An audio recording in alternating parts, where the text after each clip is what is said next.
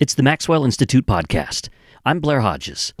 Philip L. Barlow serves as guest host in this episode. He sits down with Dr. Ravi Gupta to talk about faith and scholarship.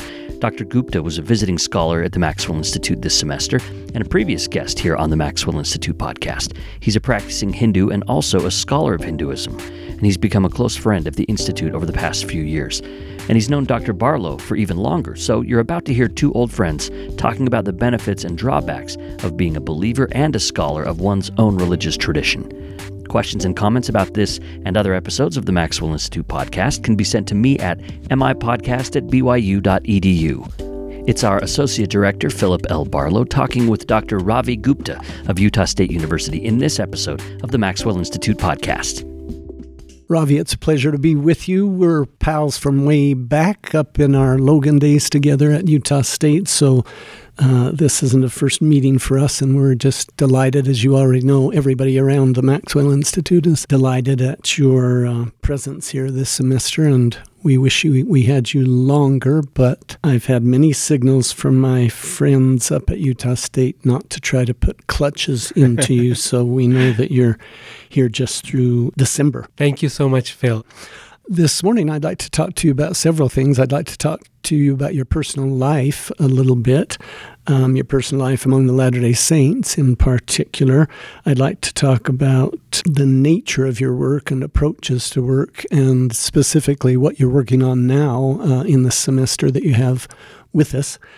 And um, the Maxwell Institute, as you know, is set up to be a research institute on the topic of religion. And our particular mode of operation is to gather and nurture, support, disciple scholars as these scholars engage the world of wider ideas, but also with the interest of nourishing, fortifying Latter day Saints in their belief and in the exploration of really fostering good causes and allegiance to values and trying to make a better world.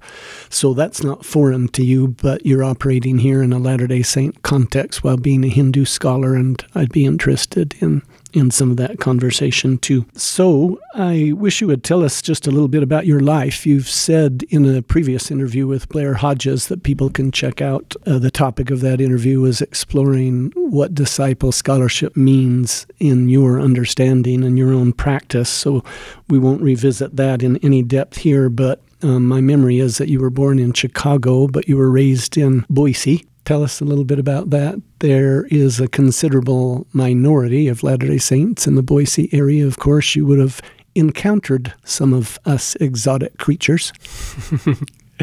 it's uh, wonderful to be here, Phil, here at the Maxwell and here with you in particular.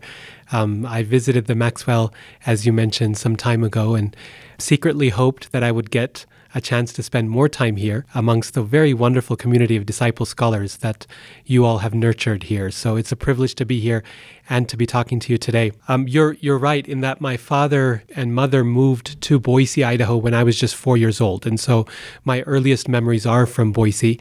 Uh, my parents came to the United States to study, and as a child of immigrants, I grew up in the middle of two cultures uh, the culture which my parents brought with them when they moved to the United States, and the culture I was steeped in around me uh, in Boise, Idaho. And I think a big part of my upbringing in Boise was shaped by being in a place where I was constantly representing who I was to a broader community. You see, we were one of uh, maybe a handful of Hindu families in Boise. And my parents ran the only Hindu temple in all of Idaho, uh, which served as the main gathering place during festivals and on regular weekends for much of the Indian community. And so we were regularly asked to come and speak about Hinduism and India and at all kinds of different events.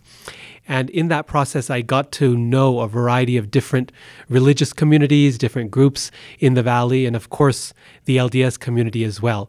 Uh, I remember as a child, uh, missionaries visiting um, the temple or prospective missionaries who were planning to go out into various parts of the world and they wanted to uh, encounter a little piece of culture and religion and tradition here in Boise before they went out and having conversations with them, giving them tours of the temple even as a child. And that left a, a marked impression on me.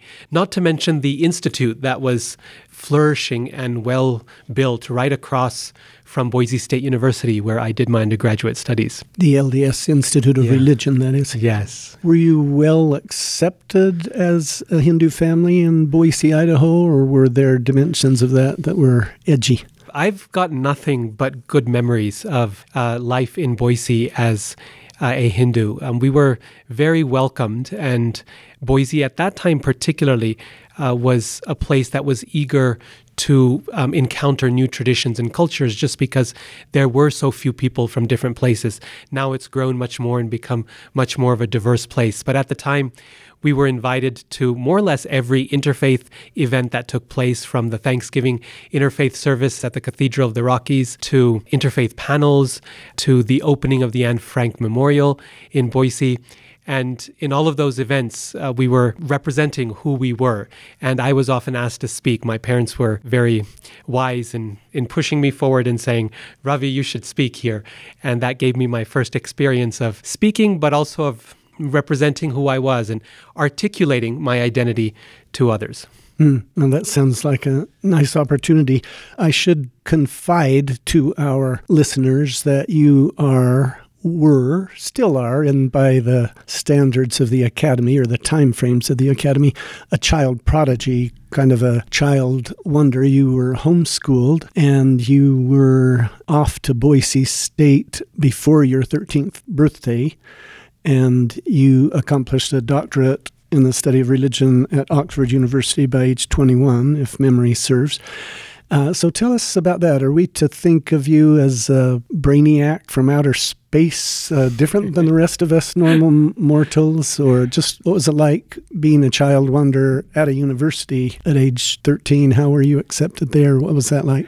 Well, regardless of what I say, I uh, I think some people are going to always think of me as a brainiac from outer space. But I I hope um, this interview will serve at least a little bit to calm their fears of who I might be. Um, but yeah, I had an unusual upbringing. I was homeschooled, as you mentioned, and that meant my mother, particularly, educated me and my younger brother at home in a variety of different subjects, but primarily focusing on the three R's reading, writing, and arithmetic or mathematics, uh, with the conviction that these are the foundation of all other forms of um, study and education that we might want to do later on in life. And uh, my early admission to Boise State University, uh, I was just about to turn 13 at the time. This was something that wasn't really planned. And I think this is something that differentiates our home education from how many people think of homeschooling, especially outside of Idaho and Utah, where it's less common a lot of people think of homeschooling as a way for the parents to push the children to their limits, lock them in a room with a stack of books and and make sure that they study everything as quickly as possible. For my parents, it was very much the opposite. Um, of course, we had books and of course we studied, but only a few hours a day, and most of our day was filled with engagement with the community. And I think that's what helped make my homeschooling a lot more quote unquote normal uh, in terms of its trajectory because so much of my life was engaged with human interaction. And that was what I remember most about my homeschooling. And that's what I enjoyed the most. Of course, I loved reading. Uh, I've always loved reading and studying and the bookish side of uh, homeschooling. Uh, but that engagement was really powerful uh, for me, both within the Hindu community, uh, which, um, you know, the temple was there and we were engaged with that, but also with the broader community in which we lived. And yeah, I, in hindsight, I think it was that which eventually led me to choose a life as a teacher because I was already so used to being present in a situation and expressing who I was and what I wanted to tell a group of people. Hmm. That may already have answered my next question, but the question was going to be how did a brainiac from outer space become so grounded and so sane and so gracious? I've known you for a number of years, I know your family. It is a family that any Latter day Saint would be thrilled to be a part of and represents um, many things that Latter day Saints strive for in terms of generosity and an informed, intelligent, thoughtful faith and an outreach to others. And being a child, wondered, or just very smart and able to navigate the challenges of a university at such a tender age. I wouldn't have been, high school was challenging enough socially for me in doing that. So I've wondered, uh, marveled not just at your intelligence and your scholarship, but your graciousness and how that all worked out maybe you've answered that question already, or is there anything else to say about that? I hope I'm not embarrassing you, but I actually think it's important for people to think about, for me to think about. Well, thank you, Phil. That's very kind of you. There are times, uh, actually, quite often, when people come to my parents or they come to me and they say, I would like my children to accomplish academically what your child did or what you did. How do we do that? And the first thing that my mother will tell them, or I will tell them, is to say, don't try to. Because I think the biggest mistake that parents can make, particularly in this kind of homeschooled situation, but also if children are going to school, is to set their goals in front of the children and then push them hard to meet the goals that are really all about them, that is, the parents, rather than about the children. And for us, I think the, the biggest blessing for me was that this was never planned by my mother or father. It just, it happened in a very organic sort of way. Um, my parents were running a, a, Govinda's Indian vegetarian restaurant in Boise uh, for about six years when I was a child, and I would do my studies there while my parents were cooking or or running the place and and as I did my work, customers would come in and and they would need to be introduced to what Indian food was. And so I would get up, or my brother would get up from our work, and we'd introduce them to basmati rice and pakoras and what curry was. And after they finished going through the buffet to do the cash register and take the money and and then once they left to clean up the tables and put everything in the dishwasher. And again, that was an element of we didn't realize at the time, as in my brother and I, we didn't realize that that was a part of our education. We thought we were getting a break from our studies. But in reality, again, like my engagement with the community, this was another way in which both of us learned what it meant to greet someone, to host someone, to welcome them in a way that they would want to enjoy that food, that they would want to come back. It was a family business. It was something we did completely uh, as a labor of love. It wasn't our primary income. It never was planned to be. My father worked for Hewlett Packard as an engineer, but we did it uh, because we wanted to engage with the with our community in that way. So I learned much from that experience, and from that uh, came my studies at BSU as well. So there was um, a professor who used to come and eat regularly, and he would talk to us, my brother and I, regularly, just as other customers would. He told my parents one day, he said, I don't know what you're doing with him in terms of homeschooling, but he might consider, if you've run out of things to do, he might consider taking just a course at Boise State University in English because Ravi seems to be good with language. And my mother liked the idea, partly because she thought it would be a great way for me to progress, and partly because we were all overwhelmed with the restaurant. And so um, that's how it started, just with a single course as a way to supplement what I was doing anyway. So, back to my point that I think it's very important that it not be something that is forced or pushed, but something that emerges naturally. Because I think every child has their own trajectory, their own path to follow, and it will emerge given enough care and some protection and some risk taking and pushing. I think that emerges. Hmm. I'm very provoked and interested by the natural integration of life and community involvement and the eventual trajectory of your education, something for all of us in education to think about. My name again is Philip Barlow here at the Neal A. Maxwell Institute for Religious Scholarship, continuing the conversation with Dr. Ravi Gupta, visiting scholar at the Institute this semester. Um, let's get into your work a little bit, if we may, Ravi. You are a Hindu studying Hinduism. Talk about that a little bit. Are there any dangers of being too inbred when you're a member of a religious tradition, specifically yours, studying your own tradition in the academy?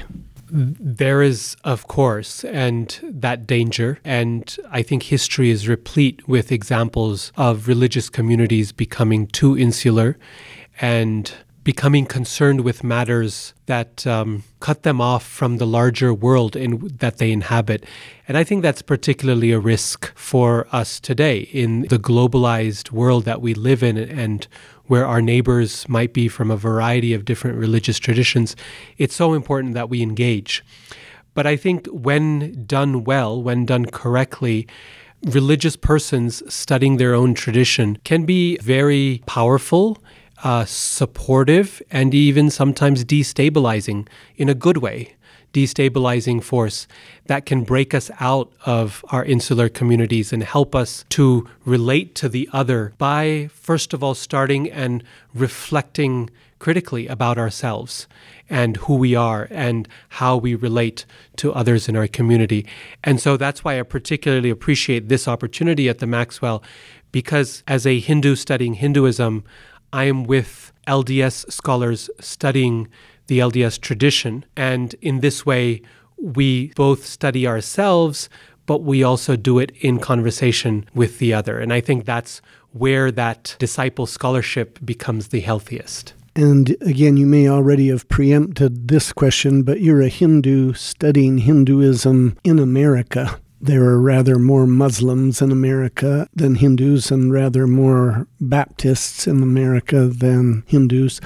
Um, is there anything about the American setting that's distinctive? And now, after teaching in Kentucky and Florida, was it, and Virginia at William and Mary, now you're a Hindu studying Hinduism in the United States of America, in Utah, and now at BYU. So that's a bit of a layered context for being a cultural outsider, or maybe you're a cultural insider by now, but some of your tradition do or don't know that? Or is there anything else to say about those contexts? Yeah, I've come to the conclusion that everyone is an outsider and everyone is an insider depending on how we look at the situation. And I've I've kind of given up trying to figure out whether I'm an outsider or I'm an insider simply because well, here I am with two mother tongues, Hindi and English, having spoken both fluently as a child, living in two cultures at the same time in, in the United States, uh, where I was born and raised, but then also spending sometimes as a child months at a time in India and being quite comfortable spending time there and engaging with uh, understanding the culture and community. And then, as you pointed out, having lived in different parts of the United States and now uh, back home in the Intermountain West. Um, so, insider and outsider dis- distinctions tend to be so fluid and so blurry. But one thing that I have been convinced about is that a religious tradition does well to be a majority in some places and a minority in others. Uh, that when we live as a minority and practice our faith, it gives us a different perspective on our tradition than as a member of a majority in a particular location. And I know this having been Hindu in India and being Hindu in the United States, and particularly in Boise or in Utah. It's a different kind of experience. And in many ways, the other serves as a mirror to ourselves, where we see how uh, an LDS person practices and we think, this is wonderful. And I wonder what I can find in my own tradition that can reach out and meet that. And what ways can I supplement what I have received? And in what ways can I learn from what I have received? And that process is something that has been an ongoing thing for me, particularly now since I've moved to uh, Utah, Utah State University, and now BYU. Thank you. Your project while you're here, I understand, has to do with theology. What's your understanding, briefly, because I want to get into some other details, but what's your understanding of religious studies, where you're a professor in a department of history and religious studies? In fact, you are as of January or June, sometime soon, you will be the department chair of that department at Utah State University. What's the distinction between theology and religious studies, or what's the relationship of them? Yeah. And maybe what should be as opposed to what is or what's perceived to be? Yeah, theology, I, I like the. Um, one of the classical Christian definitions of the term of faith seeking understanding. Uh, and basically, I see it as the systematic pursuit of the intellectual life, but done from a place of commitment. And I mean, theology is as old as any science is in the world in, in terms of various universities that have taught it and studied it across the world. Religious studies, on the other hand, is something that's much newer. It's a product of the Enlightenment. It's uh, really flourished in the United States maybe in the past, what, 60 or 70 years, maybe a little less. Uh, and it begins with an attempt to bracket out matters of commitment and faith, and to say it doesn't matter whether you are a member of this tradition or you are a theist or an atheist, or whether religion is something that makes a difference in your life or not. But we all recognize that religion is something that is important to study as a human phenomena rather than as a divine phenomena. Uh, and so religious studies begins with bracketing it out, out commitment, uh, not rejecting it, ideally, not rejecting commitment, but saying, we cannot speak about that. Uh, we have no authority to speak about it. And by studying exclusively the human phenomenon of religion as opposed to the divine phenomena of revelation, for example, and studying those aspects of religion which are human the social, the cultural, the historical, the textual, and so on. Do you find one more important than the other, or they're both friends. Yeah, they both, hopefully, ideally, should be friends. And I see both as essential to understanding how religion works both the perspective of the person with commitment and one who stands outside of that committed fold. I think both bring insights into the study of uh, religion that are essential. And uh, my earlier podcast with Blair, I think we dove into some of the finer points about how that works and the risks there. Yeah, I'll refer listeners to that interview again. I think it would be helpful context for our conversation theology is something of a foreign term to Latter day Saints, or where it's a common term, what it means may not be the same as what you're talking about, or at least how you intend to practice it. One broad sensibility among the Latter day Saints is we have prophets who need theologians. We're getting our information directly from the Lord, and we don't need intellectuals or scholars or scribes um, intruding over much. Or Latter day Saints may hear theology and think of it as the religious stuff that they believe that prophets teach, or they may hear it as synonymous with doctrine or official pronouncements from church leaders. So, talk to me a little bit more about the nature of theology or types or your version of, of what you're doing when you're studying theology this semester or thinking about it? I, I, think theologians do multiple things, and that's, of course, a large topic, but there's a couple of things I would like to highlight, which I think are very important for any tradition. Uh, the first is that theologians provide a consistent and comprehensive understanding of a tradition in a way that makes sense for today's world, for the audience whom they address. So, by that I mean theologians take things like revelation and history and tradition and practice. And these various elements can sometimes have a staccatoed feel to them. They can be a little here and a little there, and they might look like they conflict at times, and sometimes they they don't quite match. And a theologian is someone who is able to bring some aspect of the tradition and make it whole, bring it together. And then take that and apply it to the concerns of our world, make it relevant and make it applicable, even to innovate in ways that are still loyal to the tradition. I like to think of revelation as the grist of theology. It's what theologians, there's no theology without revelation. But at the same time, revelation is something by its very nature that is meant to persist over large periods of time and over large numbers of people, perhaps in different parts of the world. Theology, on the other hand, takes that and says, okay, what does that revelation mean for our times today? How does it make sense of where we have been in the past? And what does this revelation, what are its implications for the future? So it's like if I had, you know, stone ground wheat flour, strong wheat flour, that's ideal for baking right? So without that wheat, which is the revelation, one could not bake bread. And yet it's the baker who takes that goodness and decides we're going to make sourdough bread, or is this going to be whole wheat bread, or is this going to be a cinnamon roll? And all of those things that we can be fashioned from it based on what the family wants to eat and what would be good for us, et cetera, et cetera. That's the work of the baker. And that's the theologian taking that goodness that comes from revelation and seeing how it can be fashioned to best nourish uh, the community in which they work.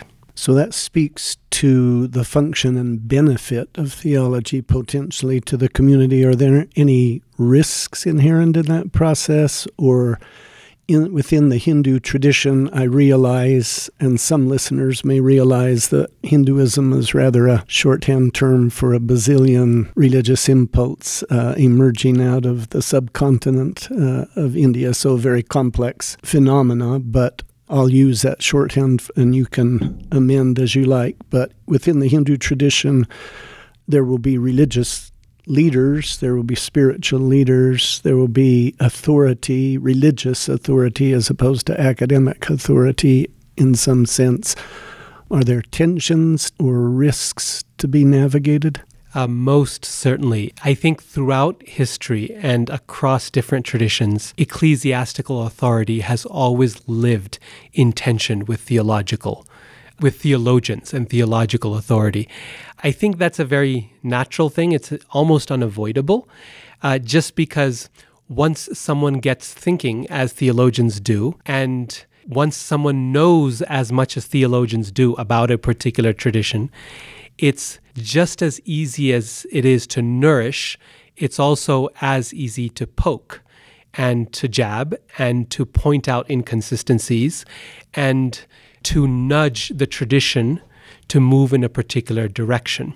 And all of that can be at odds and in tension with those for whom their purpose and their job is to keep a tradition, keep an institution stable and consistent and contained.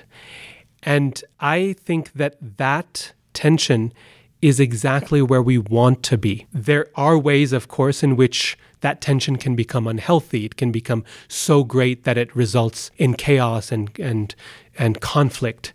But there are also ways in which it can be unhealthy because it lacks sufficient tension and sufficient ability to not just nourish, but also to break open. And I think the healthiest circumstances are when both of those forces, the forces of consistency and calmness and stability, are in healthy tension with those that push a tradition to move and adapt and innovate in ways that keep it relevant, fresh, exciting, um, and and good for everyone involved. And so again, I go back to the metaphor of, of the cook, where, yes, it's good to have those staples and that comfort food that nourishes us on those cold winter days when life is looking a little bit dreary and bleak. But it's also good to break open and to try other things that will give us a broader palette and also a wider range of nourishing goodness. And so that tension has existed in my own tradition. It's existed throughout much of the world's religions. I, I, think it's, it, it will always remain. But I, I don't think we should fear that tension so much that it draws us away from engaging in the very important work of theology. Hmm feel free to deflect this if this is too personal a question, but has that tension existed in Ravi Gupta's head or Ravi Gupta's heart as in the course of your academic career? Most certainly, most certainly, Phil. I've come to recognize that this is something that's going to be part of my life forever, in that as a religious studies scholar, and as someone grounded in my own tradition, I will always be living between two worlds and negotiating them for myself. But I think the nice thing about that is that I'm able to bring that into the classroom, where here in Utah, um, so many of my students are deeply religious themselves. And as they enter the classroom, they are engaging with what they study and trying to understand it, understand the ways in which it relates to who they are as a religious person. And I think when they see something of that in their teacher, I think it gives them some sense of at least courage to go ahead and say, uh, it might be worth taking the risk uh, of dabbling into areas that are a little bit unsettling and somewhat worrisome and risky because after all, it seems that others have done the same and they seem to be fine as well. So hopefully that tension, that multiple identities that exists within me is something that can be of good for the world uh, rather than unsettling those around me. Hmm. Yeah. I have spent a generation telling students to try to work through contradictions or apparent contradictions and find conceptual, emotional, if you're a religious person, spiritual or religious integrity. And yet, tension holds galaxies together and holds solar systems together and holds people and societies together. So, I like very much um, mm. what you say. Could you talk to me a little bit about the types of theology you navigate? Within the Latter day Saint tradition, there's a famous philosopher, more philosopher than theologian, but he wrote an important book, or at least an influential book on Latter day Saint theology and a separate important book about Latter day Saint philosophy. Um, his name was Sterling McMurrin, a prominent, um, one of the most prominent intellectuals to emerge from Latter day Saint culture in the second half of the 20th century and was John F. Kennedy's Commissioner of Education, the equivalent to a Secretary of Education. So he was prominent nationally in some circles. But he did these works of theology and philosophy that tried to categorize the Latter day Saint conception of God or the Latter day Saint conception of salvation and put it in historical context with classical Christian categories and it always seemed a little bit wooden or that the matrix that he set up didn't capture the life of the community. Somehow that's very different than a contemporary theologian like the Maxwell Institute's own Terryl Givens or Adam Miller or Blake Ostler, other people we could name, Truman Madsen in earlier decades, who Elder Bruce McConkie uh, did a, a taxonomy through a legal lens of sorts called Mormon doctrine that was very influential for more than half a century. So, again, that's related to what is it, and you've done a nice job explaining what you mean by the term, but still within your definition, there are types of theology. Anything you'd like to share with us about your reflections on that? Yeah, the- theologians come in many different varieties. I, I think one way uh, to distinguish them is where they stand or where they work from, where they belong. And by that I mean those that work within the context of religious institution and those that work from outside the context of religious institution. Now, as theologians, both would work from a place of commitment. uh, but the nature of that commitment would be different. And each can, uh, can do and accomplish different things in good ways. So the one who stands outside of institution can move it in ways that the one inside cannot by poking at the sides, for example, by pointing out inconsistencies or issues, or this is where we need to go in the next 50 years. This is how our theology is impacting these people who are on the margins of the institution. Location, for example, is a very important, I think, distinguishing factor amongst different kinds of theologians, and, and, and those various locations are all important. Uh, another way in which we might distinguish uh, theologians is the types of questions that concern them. There are those who are concerned primarily with questions within the doctrines and and internal theology of that tradition, working out inconsistencies, um, showing reasonability, uh, applying older revelation to contemporary times, and demonstrating its change in meaning or application.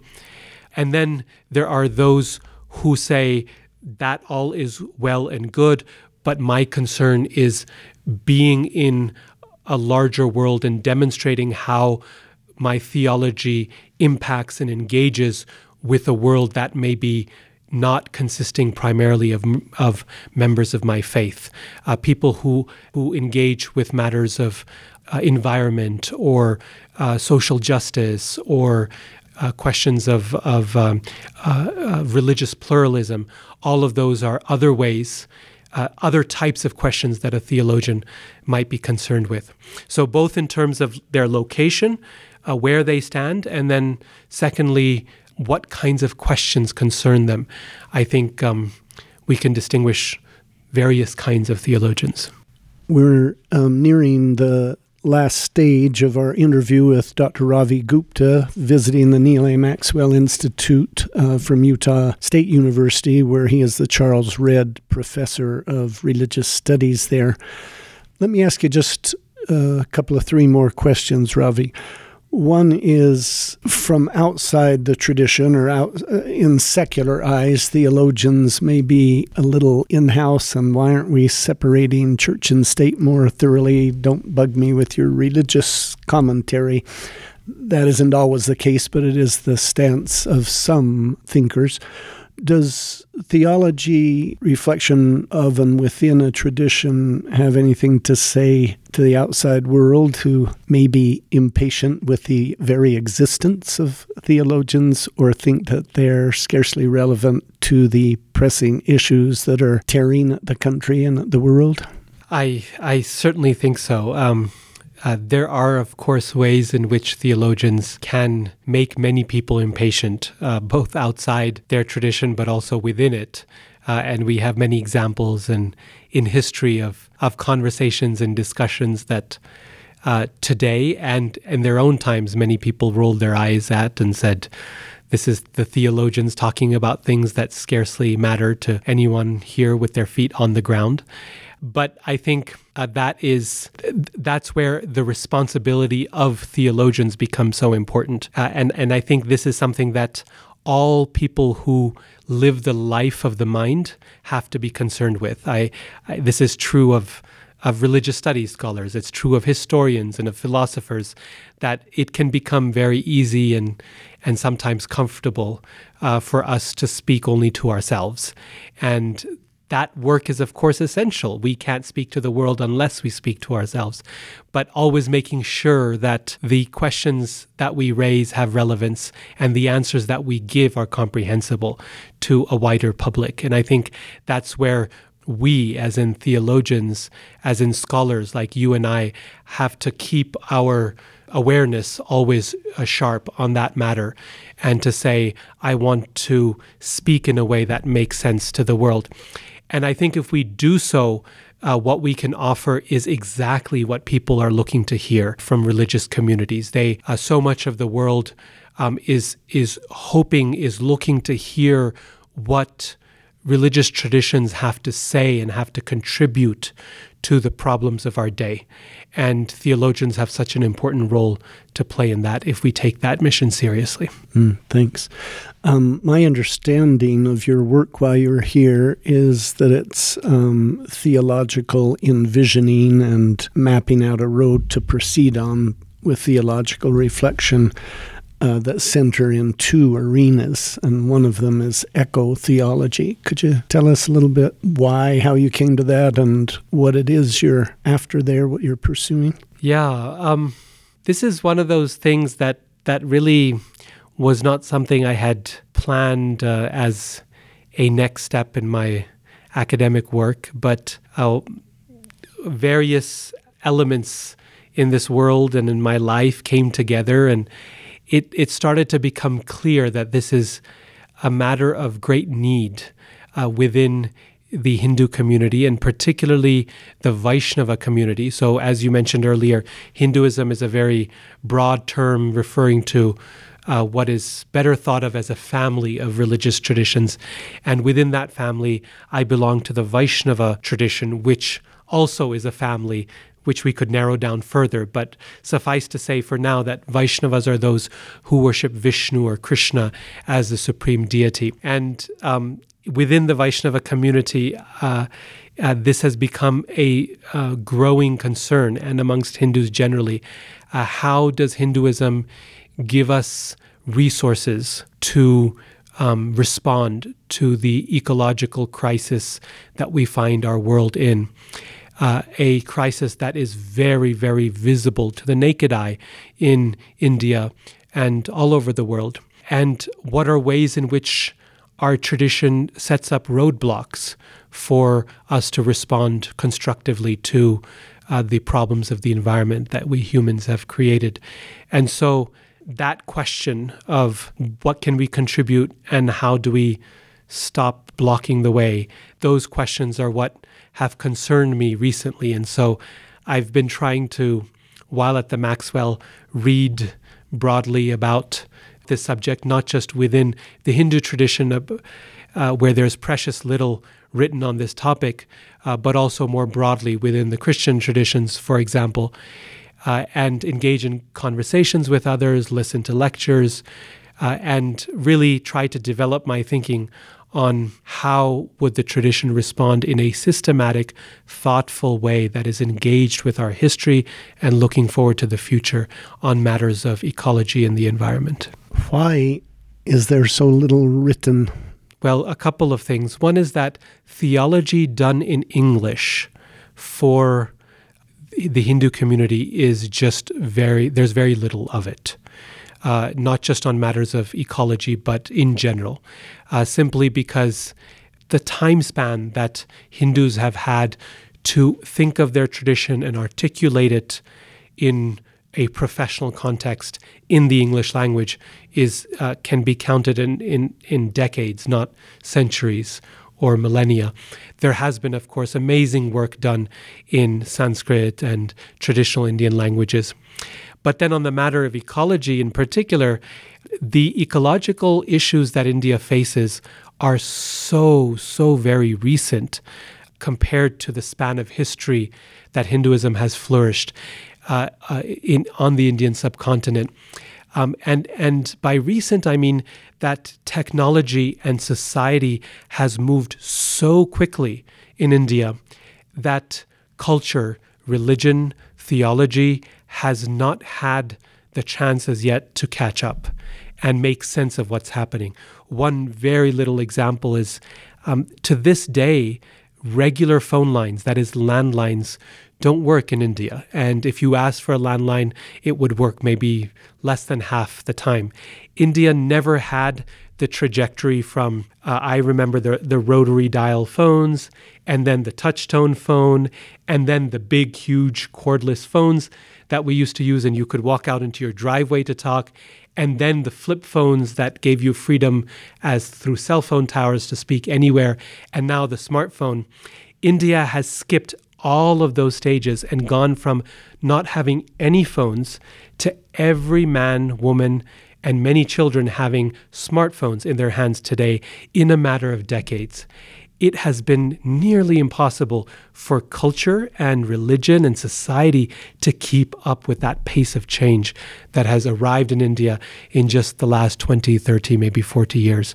And so there's a lot of work that theologians, cultural critics, and writers and thinkers and activists, there's a lot of work that they have to do in order to bring everyone along as even as technology races forward and tears things apart before we can even catch a breath. Well, we feel breathless enough in this country, but that sounds yet more dramatic. Uh, the other theological focus of your interest has to do with interfaith dialogue, interfaith theology. Talk to us about that. Perhaps there's even a bridge with eco theology in some ways. Now, this is something that I've been thinking about much longer than eco theology, and it goes back well to my childhood without, I mean, thinking about it systematically then. But the roots of it go back to my childhood in the ways that we've already talked about, having grown up in an interfaith context. And uh, I think um, I, I think here the Hindu tradition has done a lot more thinking over um, not just decades but centuries of living with various religious traditions. India in many ways like the United States, except for a much longer period of time, India has been a place where multiple religious traditions have not only existed, but found a home and flourished.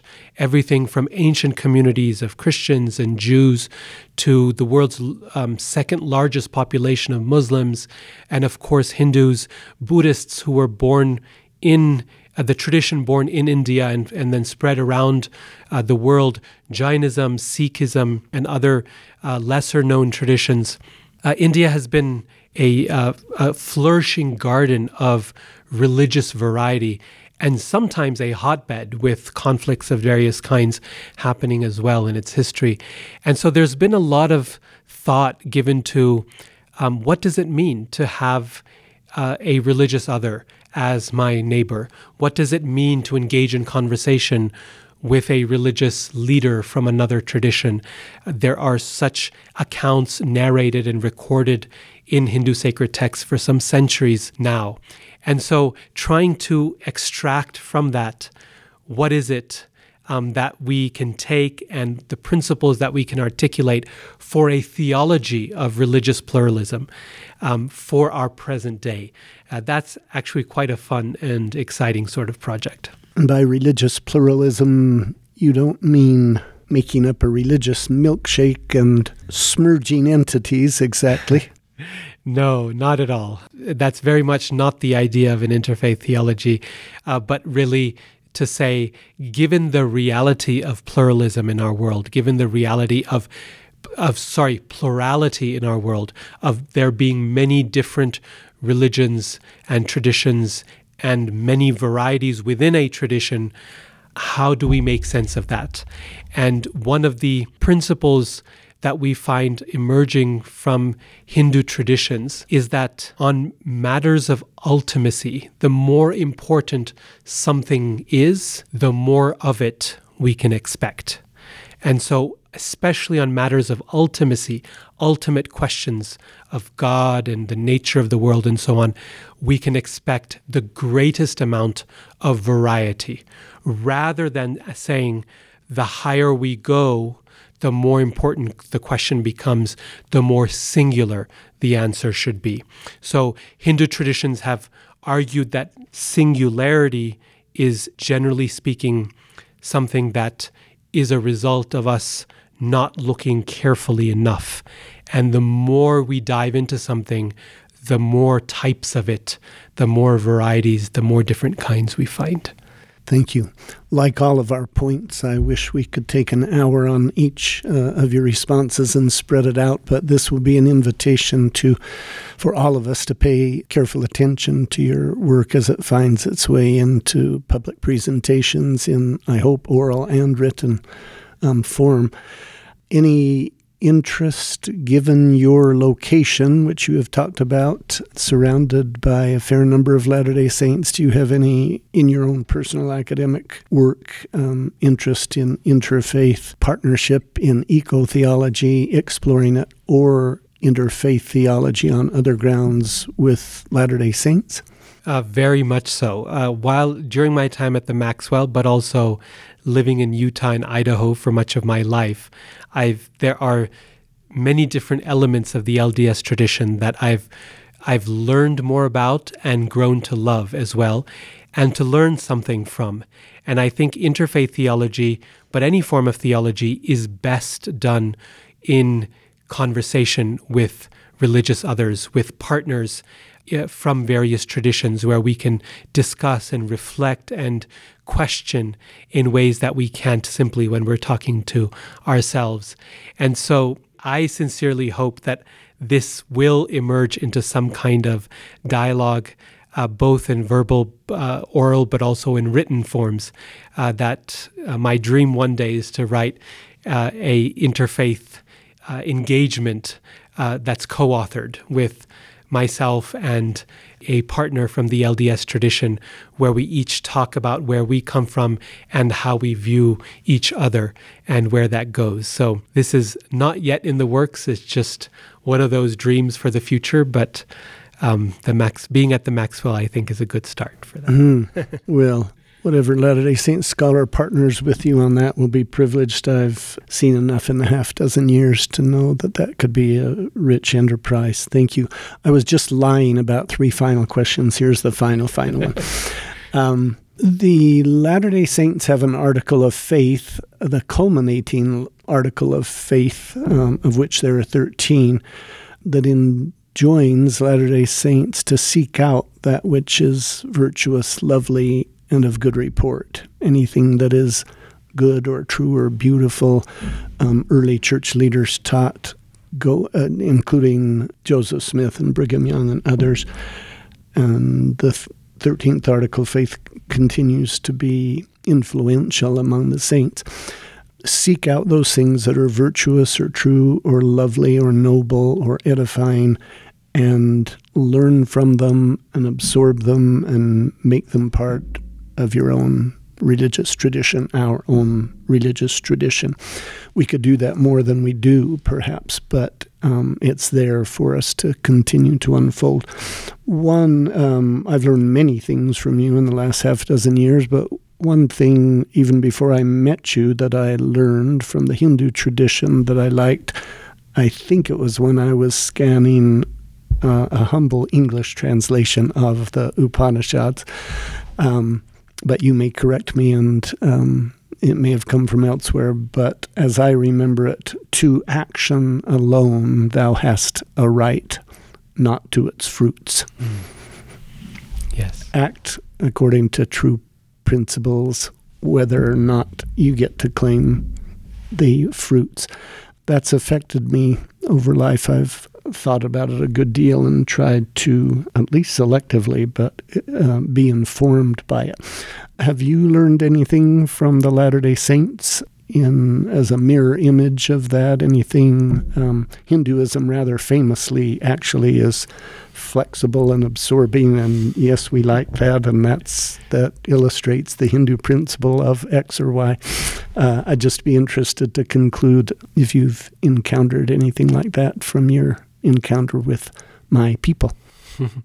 yes, uh, Phil. In fact, there are there are many things. I'll I'll just mention two uh, that come to mind right away. And um, the first is, as you've mentioned, I've lived in many parts of the country with different sorts of religious demographics, and I've I've lived in places where people are very committed to their faith, and that commitment um, to their faith often translates into being closed off to other people's faith, even uh, a bit uh, nervous about coming too close to someone from another tradition, uh, seeing it as too risky, or sometimes worse. I've also, on the other hand, lived in places where people are very open to others' faith and people from other traditions And yet, that has often meant that they are not committed to any tradition themselves.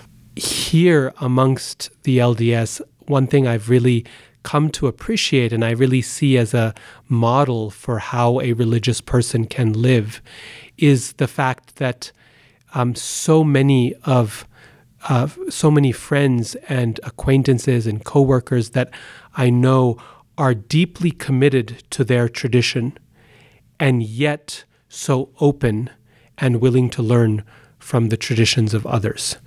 And I think that is a magic combination. I think it's something that any person of faith ought to aspire to is to say being open to others does not translate into a lack of commitment to one's own.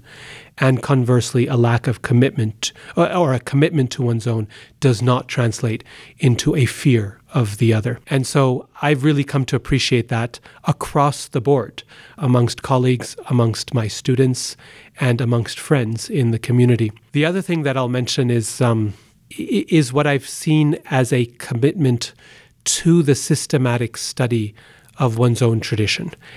I, I see the Maxwell, I see Brigham Young University, and I see the ways in which so many of my very thoughtful uh, LDS friends are committed to uh, understanding and diving deep into their tradition, but also investing resources into supporting the systematic study of their own tradition, whether through historical means or theological means and so on.